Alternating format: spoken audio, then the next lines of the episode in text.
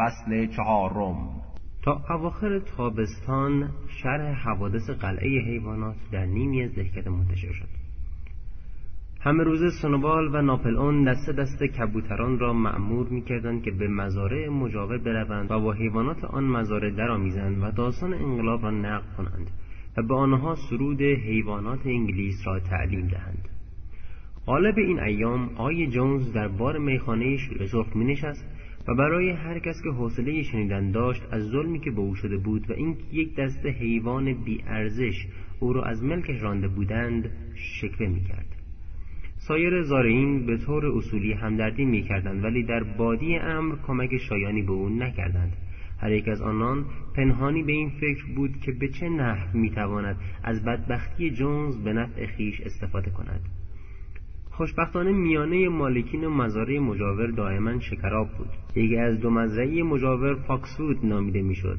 مزرعه وسیعی بود فراموش شده کهنه با درختهای بیتناسب و چراگاههای بیمصرف و پرچینهای خراب. مالکش آقای پیلکینگتن زارع سهلنگاری بود که وقتش را به اقتضای فصل به ماهیگیری یا شکار میگذراند. مزرعه دیگر که اسمش پینچفیلد بود کوچکتر بود و بهتر نگهداری شده بود. مالکش آقای فردریک نامی بود. خشن و باهوش غالبا گرفتار دعاوی دادگستری و به سختگیری در معاملات مشهور. این دو چنان از هم متنفر بودند که امکان توافق آنها حتی در دفاع از منافع مشترکشان بعید بود.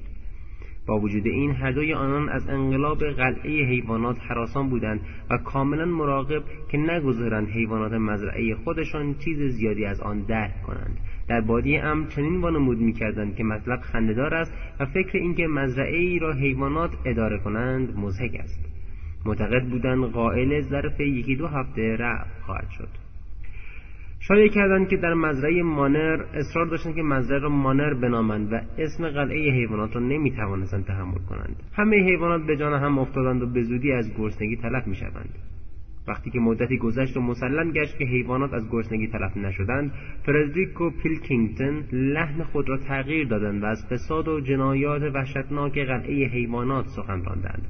شایع کردند که آنجا حیوانات یکدیگر را می‌خورند و همدیگر را با نعل داغ شکنجه می‌کنند و ماده هایشان اشتراکی است. فردریک و پیلکینگتن می‌گفتند اینها همه نتیجه سرپیچی از قوانین طبیعی است. ولی این داستانها هیچگاه به تمام معنی باور نمی‌شد. قصه مزرعی عجیبی که حیوانات بشر را از آن بیرون کرده اند و خودشان آن را اداره می کنند به صور و اشکال مبهم و گوناگون در حال اشاعه بود و در خلال آن سال موجی از تقیان و تمرد تمام حول و را فرا گرفت گاوهای نر که همیشه رام بودند یک مرتبه سرکش شدند. گوسفندها پرچینها را شکستند و به جان شبدرها افتادند. ماده گاوها با لگت سطرهای شیر را واژگون کردند و اسبهای شکاری از پرش از روی موانع سر باز زدند و سوارکاران را زمین زدند. از همه مهمتر همه جا آهنگ و حتی کلمات سرود حیوانات انگلیس را می‌دانستند. با سرعت سرسام آوری منتشر شده بود. آدمها با اینکه وانمود می‌کردند مطلب کاملا مسخره است نمی‌توانستند خونسردی خود را حفظ کنند. می‌گفتند چطور ممکن است حتی چهار پایان حاضر شوند چنین آواز بیارزشی را بخوانند. هر حیوانی را که حین خواندن سرود دستگیر می‌کردند در محل به چوب میبستند. مع آواز قطع نمی‌شد. ترقه ها روی پرچین ها آن را با سوت میخواندند و کبوترها روی درخت های نارون آن را بغبغو می‌کردند. آهنگ در صدای چکش آهنگری و تنین زنگ کلیسا نیز نفوذ کرده بود و وقتی آدمها آن را میشنیدند بر خود میلرزیدند زیرا آینده شوم خود را در آن می‌دیدند. یکی از روزهای اوایل اکتبر وقتی که غله درو شد و انباشته شده بود و حتی مقداری از آن خرمنکوبی هم شده بود دسته ای از کبوتران میان هوا چرخی زدند و با هیجان فرود آمدند. جونز و کلیه آدمهایش به علاوه شش تن از مزرعه فاکسوود و پینچفیلد از دروازه پنج کلونی وارد شده بودند و از راه عرابه رو به سوی مزرعه می آمدند و همه غیر از جونز که پیشاپیش می آمد و تفنگی در دست داشت چماق و چوب داشتند. مسلم بود که به منظور تسخیر مجدد قلعه می آیند. از مدتها پیش انتظار این هم می رفت و تمام احتیاط لازم به عمل آمده بود سنوال که جنگ های جولسزار را از روی یک نسخه قدیمی که در خانه یافته بود مطالعه کرده بود مسئول عملیات دفاعی بود و فورا دستورات لازم را صادر کرد و ظرف دو دقیقه هر حیوانی سر پست خود حاضر بود به مجردی که آدمها به مزرعه نزدیک شدند سنوبال اولین حمله را آغاز کرد. کبوترها که کل تعدادشان بالغ بر سی و پنج بود پرواز کنان در هوا روی سر مردم فضل انداختن و هنگامی که آدمها سرگم رفع این گرفتاری بودند اردکها که پشت پرچین مخفی بودند حمله کردند و ماهیچه های پای آنان را به شدت منقار زدند. این قسمت در واقع فقط مانور کوچکی بود و صرفا به منظور ایجاد بینظمی مختصری طرح شده بود و آدمها به سهولت غازها را به وسیله چوب راندند. سپس سنوبال به حمله دوم پرداخت. موریل و بنجامین و همه گوسفندان در حالی که سنوبال پیشاپیش آنان بود به جلو حمله ور شدند و از هر سو آدمها را شاخ و لگد می‌زدند. بنجامین پشتش را به آنها کرده بود و با سمهای کوچکش جفتک پرانی می‌کرد. این بار نیز قدرت آدمها با کفشهای میخدار و چوب دستی بیش از تحمل حیوانات بود. همه با نعرهای که سنوبال کشید و به منزله علامت عقب نشینی بود برگشتند و از راهرو به حیات گریختند. آدمها فریاد پیروزی کشیدند. دشمنان را همانطور که انتظار داشتند در حال فرار دیدند و با بینظمی به تعقیب آنان پرداختند. این همان بود که سنوبال می‌خواست. به محض اینکه همه آنها به میان حیات رسیدند سه اسب سه ماده گاو و بقیه خوکها که در گاودانی کمین کرده بودند ناگهان از پشت آنها سر درآوردند و راه را بر آدمها بستند. سنوبال علامت حمله داد. خودش مستقیم به طرف جونز حمله برد. جونز او را دید و تفنگش را آتش کرد. ساچمه پشت سنوبال را خراش شد و گوسفندی کشته شد. سنوبال بدون لحظه ای درنگ هیکل صد کیلویی خود را روی پاهای جونز انداخت. جونز روی پهن نقش شد و تفنگ از دستش به سوی پرید. از این وحشتناکتر منظره باکسر بود که روی دو پای عقب برخواسته بود و با سم بزرگ نعلدارش بر سر و روی آدمها می‌زد. اولین ضربهش به جمجمه شاگرد مهتری گرفت که چون مرده روی گل افتاد. با دیدن این منظره چند نفر چوپها را انداختند و در مقام فرار برآمدند. وحشت همه را فرا گرفته بود و حیوانات آنها را گرداگرد حیات میراندند. آدمها شاخ و لگت میخوردند گزیده و لگت کوب شده و در سراسر مزرعه حیوانی نبود که به شیوه خاص خود از آنها انتقامی نگیرد. حتی گربه قفلتا از روی بام بر شانه گاوچرانی جست و چنگالش را در گردن او فرو برد و نعره گاوچران را بلند کرد.